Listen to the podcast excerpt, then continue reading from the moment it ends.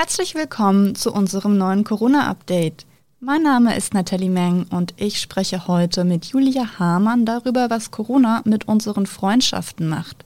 Julia Hamann hat zu Freundschaftstypen älterer Menschen promoviert und forscht an der Uni Fechter unter anderem zu alternativen Beziehungs- und Familienmodellen. Hallo, Frau Hamann. Hallo, Frau Meng. Vielen Dank. Seit einem guten Jahr leben wir jetzt mit dem Coronavirus und damit eben auch mit Kontaktbeschränkungen, die mal mehr, mal weniger streng sind. Das wirkt sich stark auf unser soziales Miteinander aus und natürlich auch auf unsere Freundschaften. Hm, was bedeutet denn die Corona-Krise mit eben den anhaltenden Kontaktbeschränkungen für Freundschaften?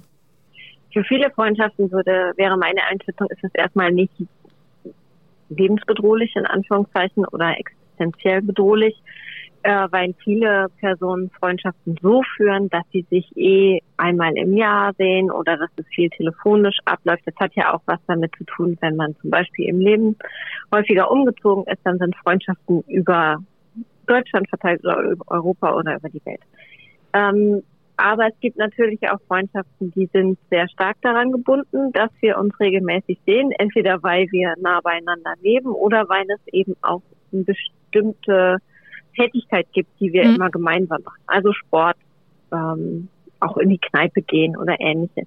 Und das ist natürlich jetzt die, also diese Freundschaften, die es auch brauchen, dass wir uns sehen, also dass wir äh, co-präsent sind in einem Raum, mhm.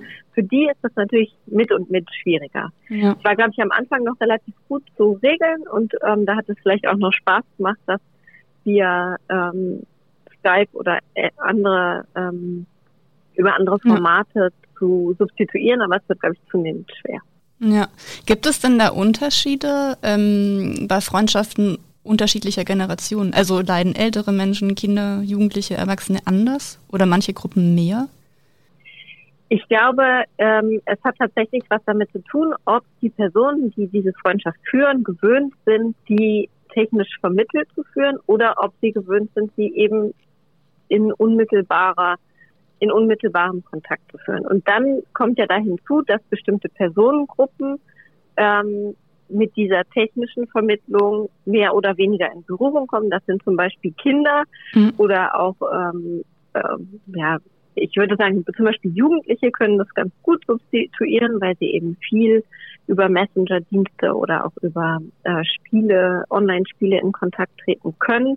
Und für Personengruppen, die das aber nicht tun, oder die ähm, auch aufgrund finanzieller Ressourcen keinen Zugang zu bestimmten äh, technischen äh, Geräten haben, für die ist es eben einfach schwieriger gerade. Ja.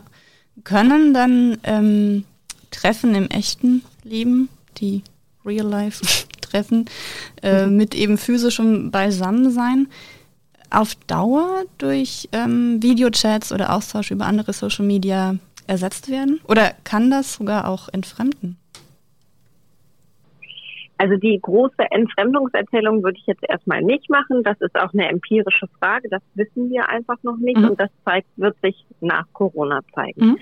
Ähm, was wir wissen, ist, dass es Personen gibt, die seit jeher oder ne, die zum Beispiel, man denke an Jane Austen, die Brieffreundschaften geführt haben ja. über oder oder, ne, oder über bekannte Personen, die die eben äh, von denen wir die Brieffreundschaften erhalten haben. Äh, das gibt es also schon immer und das wird auch für ähm, viele Personen gut funktionieren. Trotzdem, ich glaube, was, was eher, was wir eher im Fokus haben sollten, ist darüber nachzudenken, dass Menschen in gewissen Teilen auf körperliche Präsenz angewiesen sind, also auf Berührung, ja. auf direkten Augenkontakt und ähnliches. Und dass Freundschaften eigentlich eine tolle Beziehungsform sind, die eben sehr entlastend wird, die eben nicht, häufig wohnen wir nicht mit unseren Freundschaften zusammen und wir arbeiten auch nicht mit denen zusammen. Das heißt, das ist so eine Sphäre. Und diese Sphäre fehlt jetzt einfach, weil wir so auf unseren Haushalt zurückgeworfen sind. Und fehlt vielleicht gerade umso mehr, weil wir ja auch mehr größere Belastung ausgesetzt sind und die, die Menschen zunehmend genau. unter den, den Kontaktbeschränkungen und der ganzen Krise leiden. Ne? Das genau, also ich glaube auch, dass ähm, meine, also wenn ich jetzt überlege, ich mache jetzt seit einem Jahr auch Interviews zu Corona und Freundschaft und meine Einschätzungen haben sich da schon auch verändert in der Zeit. ähm, nicht, dass äh, ich glaube, ich bin immer noch fest davon überzeugt, dass Freundschaften das ähm, überstehen, diese, mhm. dieses Nichtsehen. Aber die Bedeutung von Freundschaft steigt meines Erachtens eben auch mit zunehmendem Verlauf, weil alle so viel stärker belastet sind als noch vor einem Jahr. Mhm. Und was können wir denn tun, mh, gerade bei den Freundschaften, die eben dieses, ich sage jetzt mal, klassische Modell haben, dass man sich regelmäßig auch sieht, die nicht über Kontinente oder Länder gehen, die nicht auf Brieffreundschaften oder E-Mail-Kontakt basieren. Ähm, was kann man tun, um ähm, die Feste der Freundschaft trotz der Kontaktbeschränkungen aufrechtzuerhalten? Ich glaube, dass es, äh, dass es zwei Strategien gibt. Die eine Strategie ist zu sagen, man muss gerade ganz stark auch auf sich selbst achten. Also wo werden auch soziale Kontakte überfordernd? Mhm.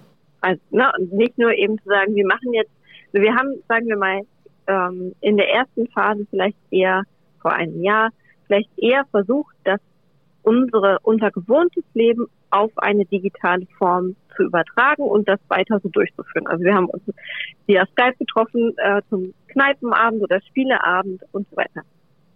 Und jetzt ähm, erlebe ich zumindest zum Beispiel bei meinen Studierenden, auch bei meinen Kolleginnen und auch bei mir selbst, dass ähm, es gewisse Müdigkeitserscheinungen gibt, was die mhm. Zeit am Bildschirm belangt, anbelangt. Das heißt, da wäre meine erste Perspektive, sehr genau auf sich zu achten und sich auch genau zu überlegen, okay, welche Freundschaften kann ich jetzt gut pflegen und welche möchte ich pflegen und bei welchen kann ich sagen, du, ich habe dich lieb, äh, ich freue mich total darauf, dich wiederzusehen, aber ich schaffe es gerade nicht. Ich glaube, mhm. da, da muss man sich selbst und seinen FreundInnen gegenüber ehrlich sein. Und die zweite Perspektive wäre zu überlegen, gemeinsam zu überlegen, äh, wie man die Freundschaft dann auch in den Alltag einbauen kann. Das ist also nicht, ich arbeite den ganzen Tag oder ich kümmere mich den ganzen Tag um Familienangehörige oder andere äh, Sorge arbeiten und abends mache ich dann noch das und das, sondern ist es möglich, ich koche heute Abend um 18 Uhr, sollen wir zusammen kochen. Ich habe ähm, eine Freundin, die trifft sich einmal die Woche mit einer anderen Freundin zum gemeinsamen Backen.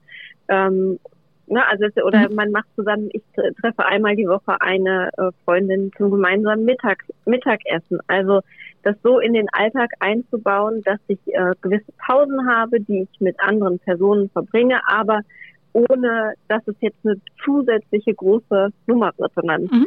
äh, quasi eine Form von Natürlichkeit bekommt. Das klingt eigentlich nach einem schönen Weg. Besteht trotzdem die Gefahr, Sie haben es gerade schon ein bisschen angesprochen, dass man auf sich selber hören und achten soll und Freunden dann sagt, hm, hab dich lieb, aber gerade schaffe ich das nicht. Ähm, besteht auch die Gefahr, dass wir ähm, Freundschaften gerade priorisieren und manche Freundinnen und Freunde vielleicht sogar aussortieren? Oder ist es überhaupt eine Gefahr? Kann auch eine Chance sein.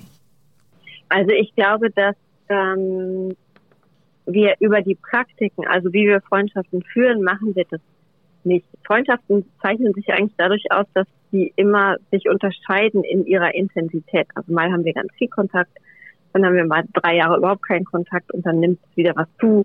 Das ist, das ist quasi im Konzept angelegt und funktioniert auch gut. Ähm, was sich sicherlich zeigt, ist, dass der Umgang mit der Pandemie zu sehr unterschiedlichen Haltungen führt. Äh, also dass Personen, ähm, manche Personen sich äh, sehr stark an die Kontaktregeln halten und andere das vielleicht ablehnen oder gar die Existenz mhm. des Virus in Frage stellen.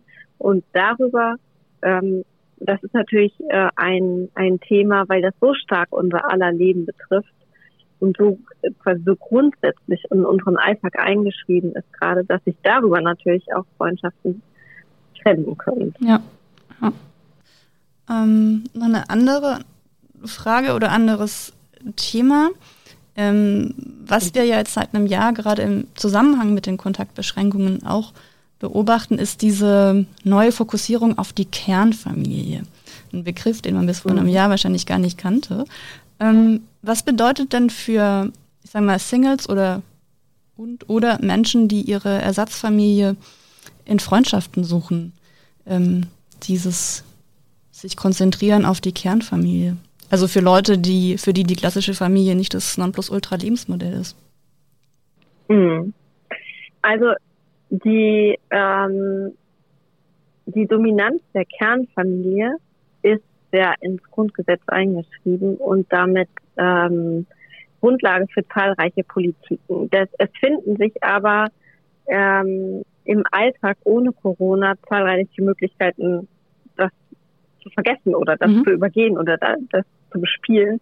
Und das geht mit Corona nicht mehr, denn die Corona-Regeln, die, äh, also die Frage, wie wird gelockert, wen, die, wen dürfen wir sehen, wie sind Kontaktbeschränkungen definiert, die orientieren sich eben häufig an Familie oder der Idee von Haushalten. Mhm. Das korreliert aber so ein bisschen. Ne? Also Familie lebt eben häufig in einem Haushalt zusammen. Das heißt, die Personen, die zu sechs zusammenleben, haben natürlich ein ganz anderes Kontaktmuster, wenn sie noch einen weiteren Haushalt sehen dürfen oder zwei Personen aus einem anderen Haushalt, als wenn ich alleine lebe. Und da äh, wird, glaube ich, ähm, das ist schon deutlich geworden im letzten Jahr, dass Singles oder Alleinlebende äh, unter diesen Kontaktbeschränkungen ganz anders leiden, wirklich leiden, als Personen, die nicht alleinlebend sind. Und dass ähm, dieses Lebensmodell äh, Freundschaft als Familie der Wahl beispielsweise eine ganz schöne Erzählung ist, die auch für viele Menschen total Realität ist, aber politisch überhaupt nicht übersetzt wird. Das heißt, es gibt keine politische Entsprechung, ähm, die Familie der Wahl als gleichwertiges Familienmodell mit aufzunehmen zum jetzigen Zeitpunkt. Ja, also regelt die Politik da mit der Fokussierung auf Kernfamilie oder Verwandte in gerader Linie, wie es auch oft heißt, an genau. der Lebensrealität vieler Menschen vorbei. Ja, genau. Also die, äh, die Politik konzentriert sich gerade auf das traditionelle Familienmodell, was für eine mehrheitlich CDU-regierte Bundesrepublik jetzt auch nicht ganz verwunderlich ist. Aber ähm, tatsächlich bedeutet das für viele Alleinlebende, und es gibt ja auch viele ältere alleinlebende Personen, die vielleicht nochmal ganz anders auch auf mhm. Unterstützung angewiesen sind, ist natürlich total dramatisch. Und mhm. Isolation und Einsamkeit trifft aber alle Altersgruppen gleichermaßen. Ja. Würden Sie sich wünschen, dass, ähm, dass das nochmal angegangen wird? Also im besten Fall noch in der Krise, aber vielleicht, dass man das mit klarem Kopf nach der Krise nochmal überdenkt, diese Sonderrolle von das, Kernfamilie. Ja. Das würde ich mir schon wünschen, weil ich glaube, dass ähm, diese besondere Betonung der Ehe ähm, als Solidargemeinschaft auch durch Freundschaften realisiert werden kann. Also auch unter mhm. FreundInnen können wir Formen von Verträgen schließen, dass wir eben aufeinander Acht geben und füreinander sorgen und ähm, ja auch füreinander einstehen. Da gehen ja auch äh, massive Verpflichtungen mit einher. Ähm, und auch ähm, ja andere Fokussierungen wie Steuererleichterungen oder ähnliches, die die auf die auf der heterosexuellen Ehe beruhen, äh, mhm. sind sicherlich ähm, notwendigerweise neu zu diskutieren. Es gäbe aber auch ja Möglichkeiten, ähm, wie andere Länder das auch gemacht haben, eben nicht auf Haushalte, sondern äh, auf Haushalts Ebene zurückzugehen, sondern zu sagen, wir, wir benennen feste Kontakte und das sind unsere feste Kontakte und ob die mit uns zusammenleben oder nicht, ist erstmal irrelevant. Ja. Und äh, glauben Sie, dass sich da was ändert? Also die, die, also der Unterschied zwischen Wunsch, Wunsch und, und Glaube. Also ich glaube schon, dass sich äh, was ändert, ja. weil die gesellschaftliche Akzeptanz von alternativen Familienmodellen, und da müssen wir jetzt erstmal tatsächlich an sowas wie Patchwork-Familien oder mhm. getrennt Erziehende denken, nimmt natürlich zu mit erstens einer größeren Quantität an Personen, die das leben, aber auch mit Repräsentation in Medien, in Filmen und so weiter. Ähm, und ich glaube, dass sich da was ändert, aber die Beharrlichkeit der traditionellen Lebensform, also der Ehe und der heterosexuellen Ehe und der ähm, Kleinfamilie, die darf man vielleicht auch nicht unterschätzen. Insofern äh, bin ich vorsichtig optimistisch. Okay, dann bleiben wir mal optimistisch und verlieren die Hoffnung nicht. Frau Hamann, vielen Dank für ja. das Gespräch. Sehr gerne. NWZ